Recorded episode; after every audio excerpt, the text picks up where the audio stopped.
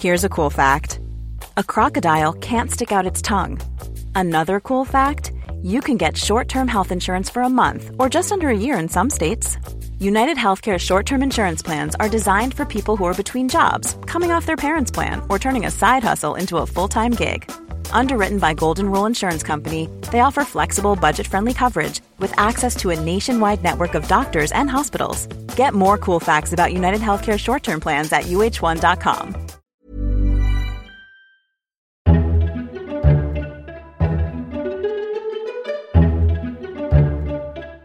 Hello, and welcome to FT Politics, our weekly discussion of UK politics at Westminster and beyond, with me, Miranda Green.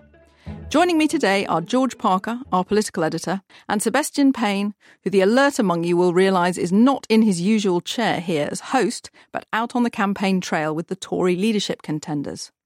We'll be picking over the fruit from the magic money tree that Boris Johnson and Jeremy Hunt seem to have located.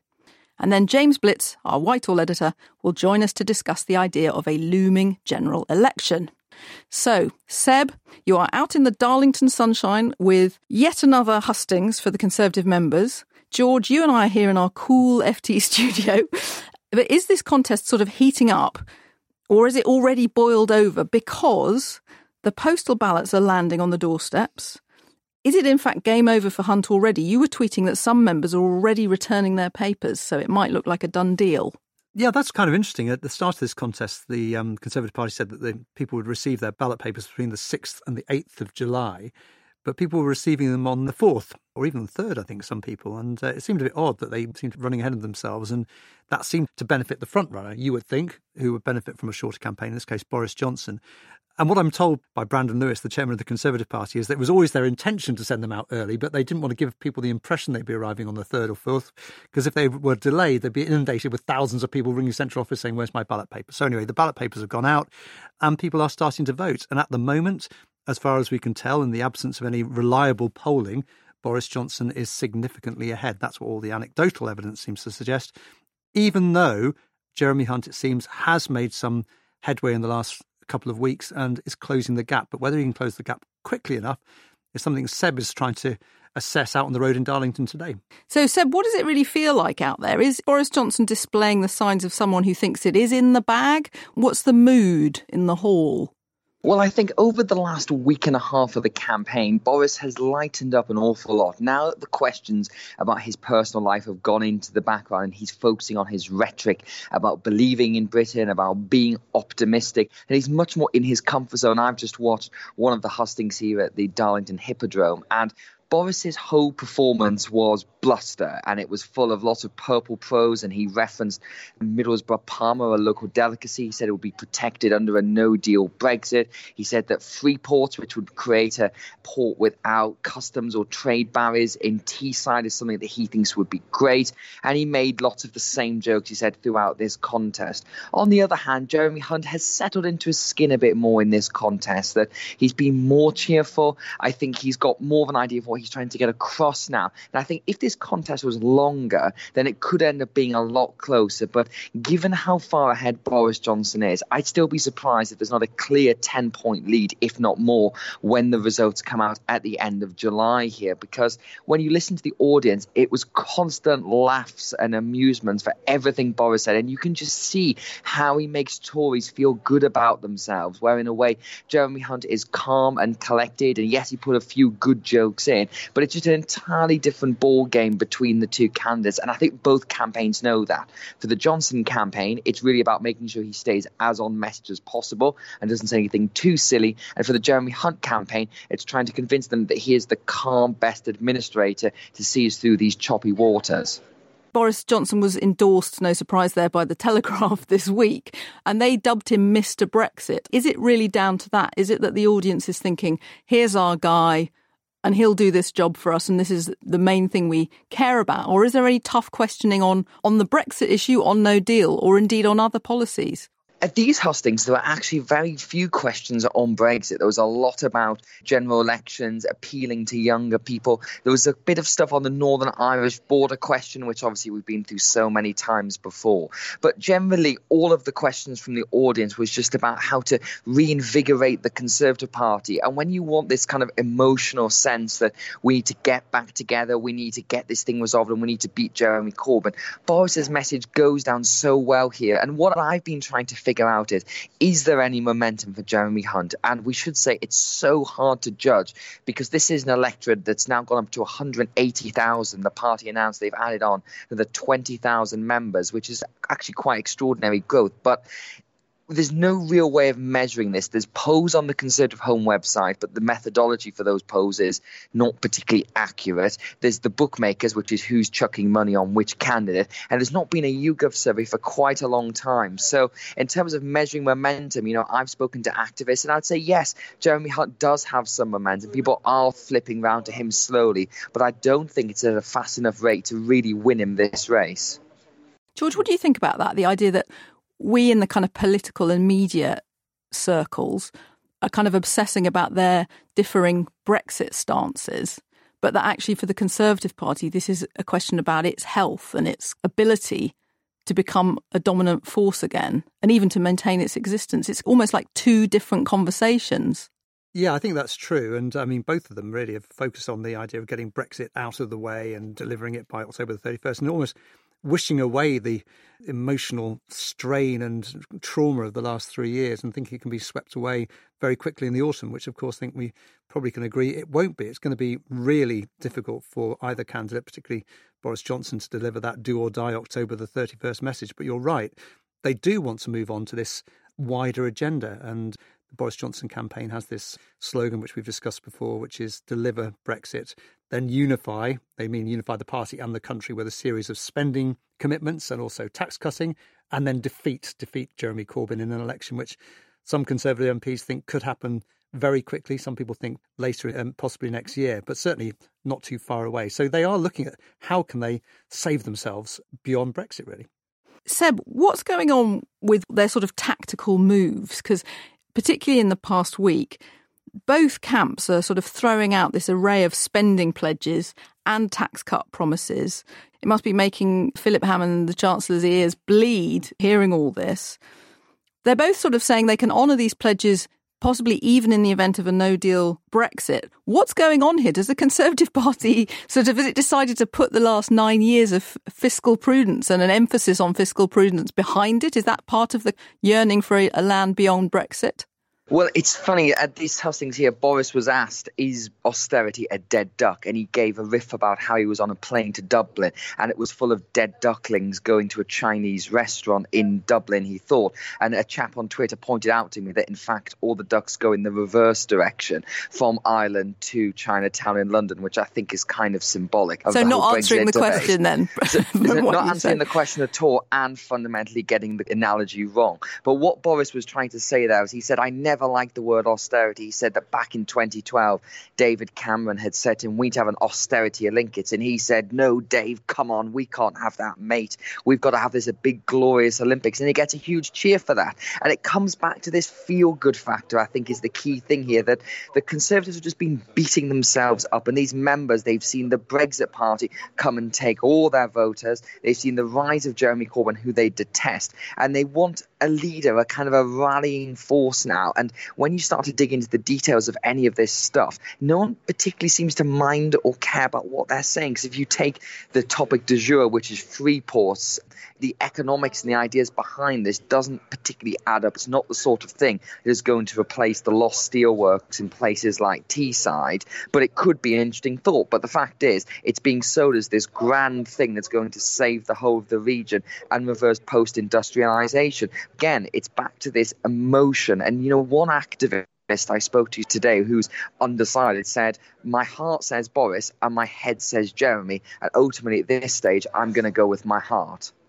So, George, if we've set aside this kind of giant, cuddly Boris comfort blanket that they seem to see him as, what's going on with all these pledges on lower taxes, increased spending on everything? I mean, this week, the Johnson campaign made a big play on saying more money for the police. Mm. They've both said more money to reverse education cuts, which is something that hurt them at the 2017 election at a local level. They can't honour all these pledges, can they? Or do they think they've got some amazingly clever economic plan that will provide them some growth to do it all? No, I mean, they can't honour all these pledges, and some of these pledges are completely fanciful. I mean, if you look at, for example, Jeremy Hunt's plan to cut corporation tax to 12.5p, which is the Irish rate, he says, well, that will pay for itself. Well, nobody in the Treasury believes that if you chop corporation tax at that rate, you will replace all the revenues with additional growth. So there's lots of um, made up numbers here, and they're all focusing on this so called fiscal headroom, which Philip Hammond has helpfully identified, which is meant to be an insurance fund against a hard Brexit. It's not actually money to spend, it's actually the posh way of saying additional borrowing. But both Jeremy Hunt and Boris Johnson seem to have relied on that as a way of spending money. But I suppose, in a way, you have to aim off a bit. I think people understand that in these kinds of leadership contests, people make promises which in reality are never going to be honoured. Um, An aspiration, not a pledge, was the new Labour speak for that kind of uh, promise. Uh, exactly. And in fact, didn't Boris Johnson talk about his big tax cut for higher earners, which looked like a pledge initially, which was then downgraded to an aspiration as well? And bear in mind, a lot of these things will be impossible to deliver in the context of this Parliament. We often forget that there is the arithmetic in the House of Commons, and we're soon going to have a Conservative majority, probably down to three if the Conservatives lose the Brecon and Radnorshire by election, which we think they will to the Liberal Democrats. And that's with the DUP supporting them. Now, all of these promises are contentious. We've seen how difficult it is for any chancellor to get anything through the House of the Commons at the moment. So, really, what we're talking about things which will be tested at some point in the context of an election campaign, I think.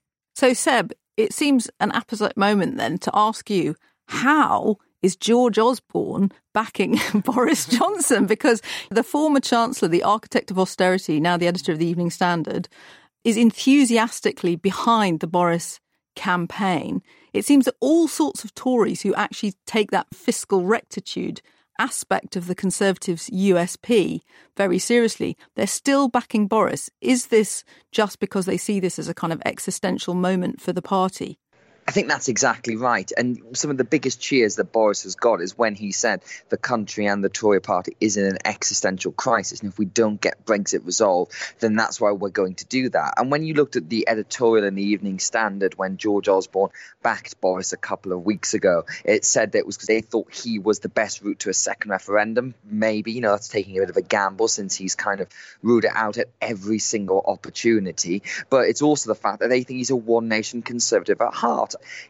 I remember when we were going through the debate about the NHS funding before Theresa May pumped the huge funding package into it last year. And it was a senior Conservative peer who said to me, Look, there are some facts of life. And the fact of life right now is we have to put more money in the NHS or Jeremy Corbyn will win. And I think it's a similar attitude to many other spending areas that if you look on police cuts, for example, all the leadership candidates, when there were a lot more of them, said police cuts have gone too far, which is a very big dig at Theresa May there. But Sajid Javid, when he was running, was saying let's have 20,000 more police. And Boris Johnson has now also got on that pledge as well. Of course, it does create this issue that if the Tories are going to start opening up the spending taps and piling up the debt and maybe loosening some of the deficit reduction rules, then they're really chasing Labour's tail on this. So when it comes to the next election, which, as you're going to talk about later, could be very soon, what's the message of the country going to be? Because if it's going to be vote for us and spend a little more, then Labour will say, well, if you're going to spend more, why don't you vote for us and we'll spend properly and we're really going to invest in public services because there just seem to be leaving behind this idea of being restrained on spending in any way. But based on what the crowd wants to hear, the atmosphere has changed from the austerity years. It was 10 years ago when we were all in this together. Now it's just let's all spending this together. I think, I think, I think the other thing about George Osborne, of course, is, and uh, I think we may have talked about this before on the podcast, the golden rules of politics. Rule one being if you're George Osborne, stay as close as possible to the next leader of the Conservative Party. And as people say, it doesn't really matter what rule two and three were, but rule four is don't forget rule one. And George Osborne will stay close to power. He is an ultimate courtier. And as we discover this week, he has aspirations to become the next head of the IMF. And he will need the backing of the next prime minister if he's to succeed in that ambition, which incidentally I don't think he will, because now we're leaving the EU, we will be without the endorsement of that, powerful bloc of countries. So, Seb, one tiny little final question to you. We saw Jeremy Hunt get into a mess this week over fox hunting. Is there anything that he can do, anything that he can pull out of the bag, any final crazy promise to the Tory faithful that could swing it for him? I think that pledge was so bizarre. As actually one Conservative MP who was backing him just said to me, I think he thinks the Tory party membership is still in 1965 because the idea that he was putting forward these kind of very socially conservative views on abortion and then the fox hunting stuff as well, which, you know, let us not forget David Cameron had in both the 2010 and 2015 manifestos that they would allow a free vote in the House of Commons on fox hunting. It never got there because of A, the Liberal Democrat coalition, and B, Brexit. And then in 2017, it was in the manifesto again. There was a big row about that, and it became a very viral topic online here. But you could see the slight desperation by Jeremy Hunt because he's trying to obviously connect with a big part of the party's base that still wants fox hunting, but I don't think it's quite as big as he would like it to be for that to actually work. That some of the people I've spoken to here and other Conservative Party chairs say with Boris, you kind of know where he is. He's been quite consistent in terms of he's always wanted to spend more money. He's always seen himself as a social liberal. But for Jeremy Hunt, what is he actually about? What will he do as Prime Minister? And he just seems very erratic, you know, like a Union Jack shopping trolley, just going from side to side of the supermarket, knocking different policies off the shelves as he goes along. So I think he probably will end up in this contest in a fairly strong position because I think he has done quite well at engaging with members about you know some more policy areas, and he does talk about policy quite a lot in these hustings. And I think really he will emerge from this as probably the obvious choice to be some kind of deputy prime minister in a David Lidington-esque delivery role because on Brexit, Boris and Jeremy Hunt both now basically believe the same thing, and that's all that's going to matter for this next government. So, James Blitz, thanks for popping into our blissfully cool Not studio here. Um, George and Seb have been writing this week about the likelihood or otherwise of a new PM, whether it's Boris Johnson or Jeremy Hunt, having to call a snap election this autumn. How likely do you think that is in terms of the potential constitutional chaos of them trying to resolve Brexit by October the 31st, by the deadline, and actually being forced in some way, or indeed choosing to just go to the country? Well, let's assume, first of all, that it is Boris Johnson, okay, for simplicity's sake. What I can imagine is a scenario in which Boris Johnson in the autumn either tries to get a deal, a revised deal passed by the House of Commons, and once again, as happened with Theresa May, it's refused by Parliament, or alternatively, he tries to take Britain down the no deal road on October the 31st, and that's blocked by Parliament. And then in those two circumstances where he's blocked, he then turns round and he says, Well, look, I've really got no choice here. I need to have a new election. I need a bigger majority. All of that makes sense. I could imagine that as a road he could go down. What I find more difficult, and George explored this in his story in the FT, is a scenario in which Boris Johnson comes back from the summer holiday and just declares, I'm in a honeymoon period, I'm a new Prime Minister, I immediately need to go to the country and hold an election. That I think is much more difficult for several reasons. One, he'd be going to the country without having done Brexit, which I think is a problem. Secondly, for that strategy to work, he has to do some kind of deal with Nigel Farage and the Brexit Party in order to not split the right wing vote. And that's very controversial and difficult. Look at the performance by Anne Widdecombe in the European Parliament this week. That would be hard. And the third reason is what he'd effectively be saying is, give me a larger Commons majority to push through Brexit. And that's exactly what Theresa May said in June 2017. And look where that got her. It was a completely failed strategy. So on the first of those scenarios, he's blocked by Parliament, yes. But I don't see him coming in trying to exploit some kind of honeymoon. It just doesn't make sense. George, what's your view on that? Because this is the key thing, isn't it, really? And all of the gossip uh, amongst MPs of all parties about, you know, how war ready do they need to be? Because is this really looming as an imminent thing in the autumn? It's really this question, as James said, of will Boris Johnson or Jeremy Hunt actually have a sort of electoral war of choice, given where they are, and given that when you look at the opinion polling, it's gone completely crazy since we didn't meet that March the 29th deadline to leave the EU. And you've now got four parties in contention, hmm. all clustered around this 20% level the Brexit hmm. Party and the Lib Dems, much higher up than you would expect. And with Labour and the Tories really struggling to pull away from the crowd. So why would he go to the country unless he absolutely has to? Well, I must admit, I was surprised to hear Conservative Party MPs, various summer drinks parties this week, speculating that Boris Johnson could call an election of choice. in the circumstances you just described, what seem to be fairly mad, the opinion polls suggest that politics are in a complete state of flux, very, very unpredictable. How could you possibly even countenance an election given that, as James was saying, in 2017, Theresa May tried to get a bigger majority, went into that election with a 25 point lead in some opinion polls. So there's no lead, according to some of the latest opinion polls, the Conservative Party over Labour and the Liberal Dems and the Brexit Party. So it does seem to be a, an unlikely outcome. And I think it's more likely if there was to be an early election, it would be forced upon the new Prime Minister. But the scenario goes that Boris Johnson gets a bump in the polls, a sort of honeymoon period, that the 20% or so in the opinion polls, which are currently in the Brexit Party column, could switch across to the Conservative Party column possibly in the context of a deal with Nigel Farage. I think that's quite problematic for many Conservative MPs. The idea that Nigel Farage is dictating the terms of a Conservative Party manifesto. You can imagine a number of moderate Conservative MPs saying, that's enough for us, we're leaving. I mean, that's the ERG on steroids, isn't it? You know, it's yeah. been bad enough a problem having a coalition with their own Eurosceptic right, let alone with another party. Exactly. It's a very high risk strategy. And um, the European Research Group Deputy Chairman Steve Baker said that's exactly what they would have to do.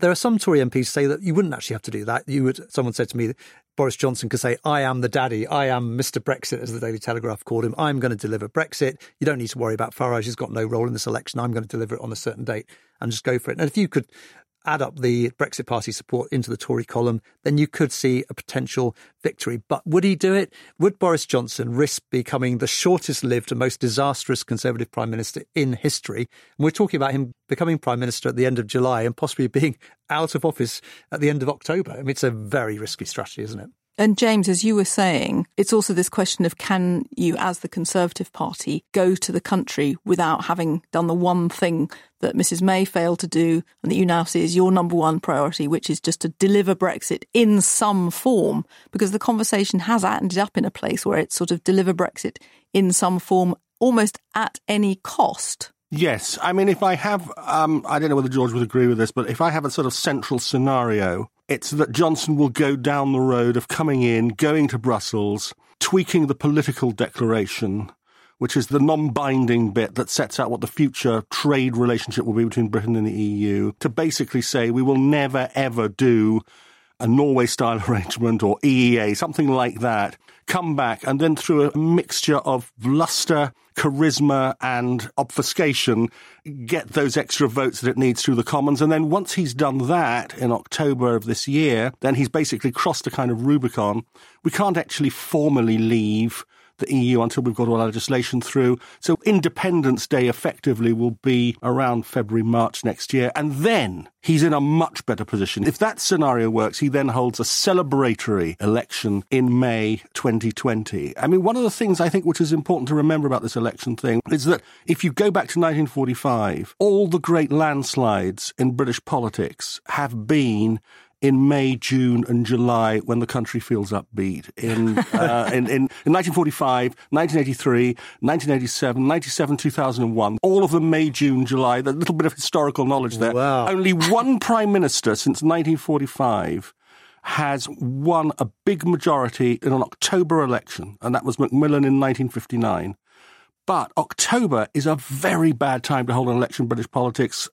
Wilson came back with very small majorities in 64 and 74 in an October election. Other than that, we hardly ever have elections at that time of year. We've not had a November election since 1935. We've never had a September election. We've never had a December election. So my money's on May. Okay, thank you for those meteorological insights into our political history. Your scenario that you outlined seems incredibly likely to me, I must say, particularly thank you. around the, the political declaration. Well, why wouldn't you try and do that? Yes, exactly. But how much does this then depend on the Labour Party as well and on Labour MPs? I mean, those few Labour MPs who voted for the May deal during its previous first three failed attempts to get through the Commons some of them are now saying they think the Labour Party should be allowed a free vote on this. There's massive pressure on the Labour leadership to change its position to a much more Remainy promise a second referendum position.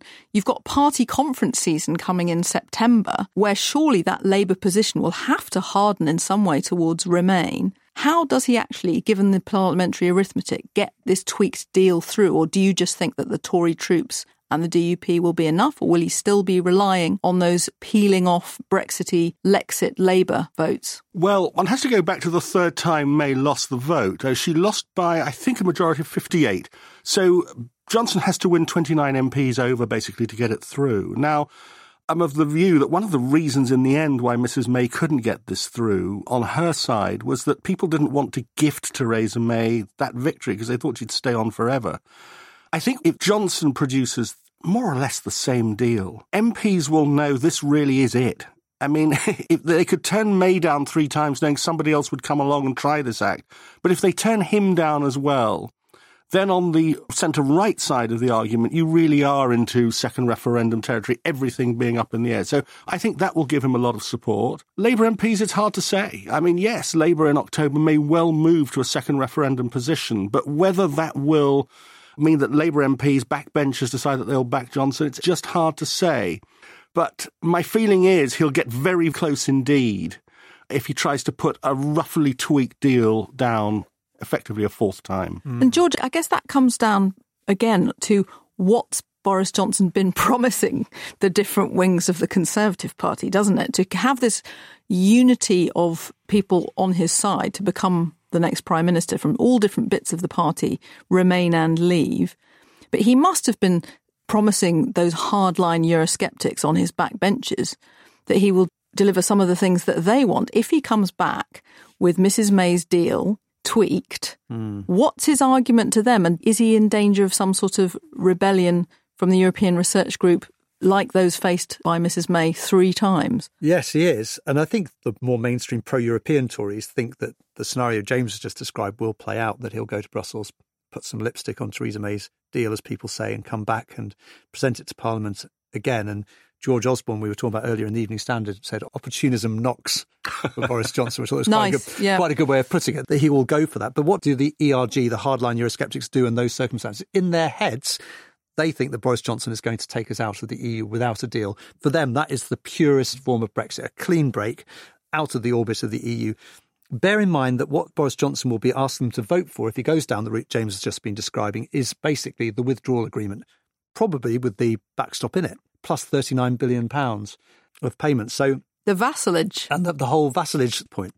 Boris Johnson did back it last time. He so did. did. So did Rees-Mogg, a lot of them. Indeed. So it's going to be asking to swallow quite a lot. But I think in the end, James is right. You know, Boris Johnson says in the hustings that politics has changed in the last couple of months after the European elections, after the local elections. Not just the Conservative parties, but the Labour Party, as he put it. Both parties are looking down the barrel of a gun. And you get the impression now that there are some Eurosceptic Tories who didn't vote for Theresa May's deal who might be prepared to vote for a tweak deal this time. And as we've just been discussing, some Labour MPs representing Leave seats who think if we leave this very much longer, the Labour Party will become an out and out Remain party and my seat's going down the pan. So that kind of coalition, you can just about see it coming off and Boris Johnson blustering his way through and trying to explain why it really is a very different deal to the one Theresa May failed to sell to Parliament in back in March. It seems to me that it's very difficult in politics always to imagine a different atmosphere mm. because political atmosphere sort of dictates people's behaviour so much.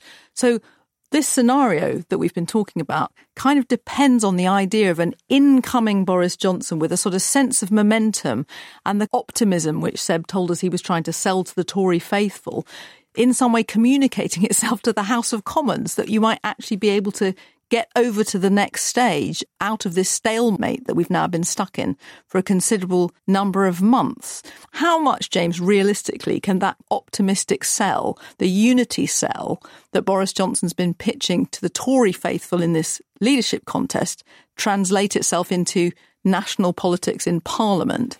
Well, it's not impossible. I mean, you ask a very good question about the way in which character will change reality. I think people are. I, I, think people are not unhappy to see the back of Theresa May. I don't think one can overestimate how big a change there will be in the mood at Westminster after she's gone. She's come to the end of a very tired, very monotonous premiership, and so I think there'll be an enormous amount of momentum behind Johnson just through the sheer fact of replacing her. You can just feel how tired the end is to her premiership. So that'll be a huge advantage to him. But I go back to the point I said earlier the Tory party and the DUP could keep on turning down May because they knew there was one more twist to this game. They knew somebody else could come along and do something different. They weren't quite sure what it was, but they could do that. One critical thing was that if May had got this deal through, you could see from May's final weeks in office, I don't know whether George agrees with this, that if she'd got this deal through, she'd have hung on. She was not going to leave easily. Mm. And they didn't want to give her that. But I think, as I say, Johnson is really the last card for Brexit. If he can't do it, it's not going to happen. And so that, I think, is the huge advantage he has. I think, in terms of the atmosphere at Westminster, you're right that Boris Johnson's charm extends much more to the grassroots supporters, the members in the country, and people at Westminster are much more sceptical about Boris Johnson. Famously, he doesn't have a great relationship with other Tory MPs who can see through a lot of the bluster. But as James just been describing, people are almost prepared to suspend their critical faculties on Boris Johnson because the mood at Westminster beaten, not just the Conservative Party, right across the board, yeah. the sense that nothing's happening. And just the sense that something new might happen, I think people might be prepared to give Boris Johnson the benefit of the doubt, despite the fact that many people have such grave reservations about his ability to do the job. I think that makes a lot of sense. And what, George, also about the Labour leadership, who frankly would like to see the back of this stage of Brexit? Yes, they would. I mean, Jeremy Corbyn certainly, if this could be resolved so he doesn't have to go down the route of it coming out overtly as a Remain party, that would help him. But some of the opinion polls this week, uh, opinion poll, YouGov poll in the Times, the Labour Party in fourth place, the worst opinion poll rating since the 1930s. Is that right? 18%. Like yeah, 18%. Incredible. I'm Miranda Green, and you have been listening to the FT's Politics Podcast with George Parker, James Blitz, and Seb Payne down the line from Darlington. Next week, Seb will be back in the presenter's chair, but in the meantime, my thanks to you for listening and to our producers, Anna Deda and Salome Perhaladze. If you enjoyed it, do think of subscribing and send us your feedback. And if you're not already an FT subscriber, visit ft.com forward slash offer for our latest subscriptions.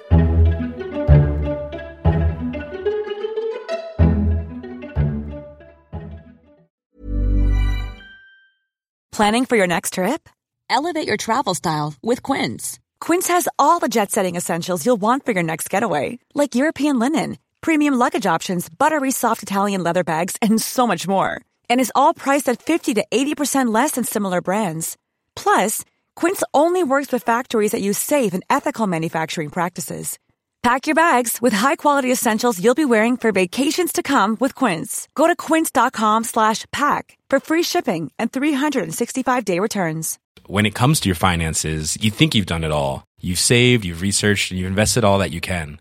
Now it's time to take those investments to the next level by using the brand behind every great investor, Yahoo Finance. As America's number one finance destination, Yahoo Finance has everything you need whether you're a seasoned trader or just dipping your toes into the market. Join the millions of investors who trust Yahoo Finance to guide them on their financial journey. For comprehensive financial news and analysis, visit yahoofinance.com the number one financial destination, yahoofinance.com.